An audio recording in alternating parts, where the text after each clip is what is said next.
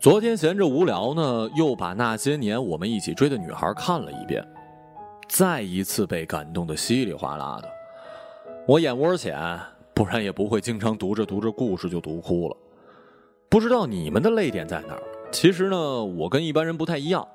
那段应该是很多人感觉特别搞笑的桥段，就是在影片的结尾，几个人跟新郎说：“我们可不可以亲新娘啊？”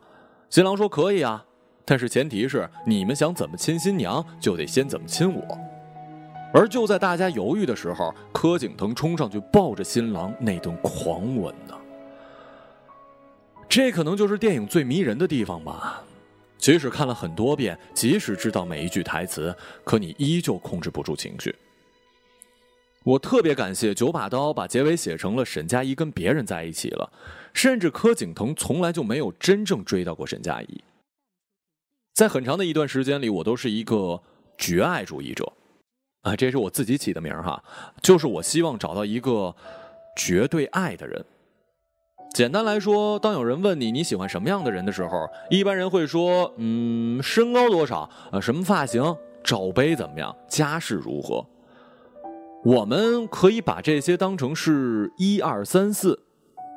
也就是说只要满足一二三四的人你都会喜欢，你都可以跟他们在一起。其实这无关于这个人本身了，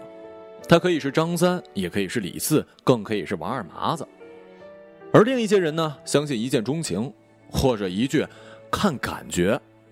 那就更可怕了。这种完全没有标准的标准超级不稳定，要么真的一下子找到那个有眼缘的，可是在一起之后慢慢发现对方有好多眼缘之外的不缘，棱角好多呀。不一定分手，但慢慢的就没有之前那么喜欢了。要么呢，就是一辈子可能也找不到那个一见钟情，孤独终老，或者屈服于家里的压力，找一个他们眼里门当户对的度过一生。本人期待的是一种对这个人本身的喜欢，不是因为一二三四，不是因为他身上的某一点魅力，而是这个人全部，这个人本身。他现在这样我喜欢他，他跟别人在一起了我喜欢他，他结婚了我喜欢他，他抽烟了我喜欢他，他身材变了我喜欢他，他脸上有皱纹了我喜欢他，就算他死了我还是喜欢他。当然了，很可能我一辈子也遇不上这样的人。如果我万幸的真的遇到了他，那么我应该永远都不会告诉他我有多喜欢他，因为我一直相信差一点理论，就是什么事情都不要做到最好，因为到了最下一刻肯定就是往另一个方向走了。想想看吧，我如果说了我喜欢你，结果是什么呢？一，他同意跟我在一起；二，拒绝我。如果是一，那么我们会结婚吗？会一直在一起吗？我是那么的全心全意喜欢他，但其实我并不能保证他也会那样喜欢我，又或者他的家人跟我的家人不合，种种事情都会导致我们有一天变得不那么好了。那么如果是二，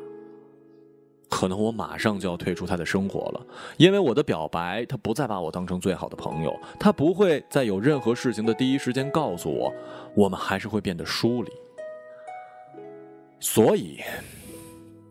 最后我的选择是永远的喜欢他，永远的可以成为他生命里需要的人，但却永远不跟他表白。就跟柯景腾说的一样，我没有表白，你就不可以拒绝我，我就可以继续喜欢你。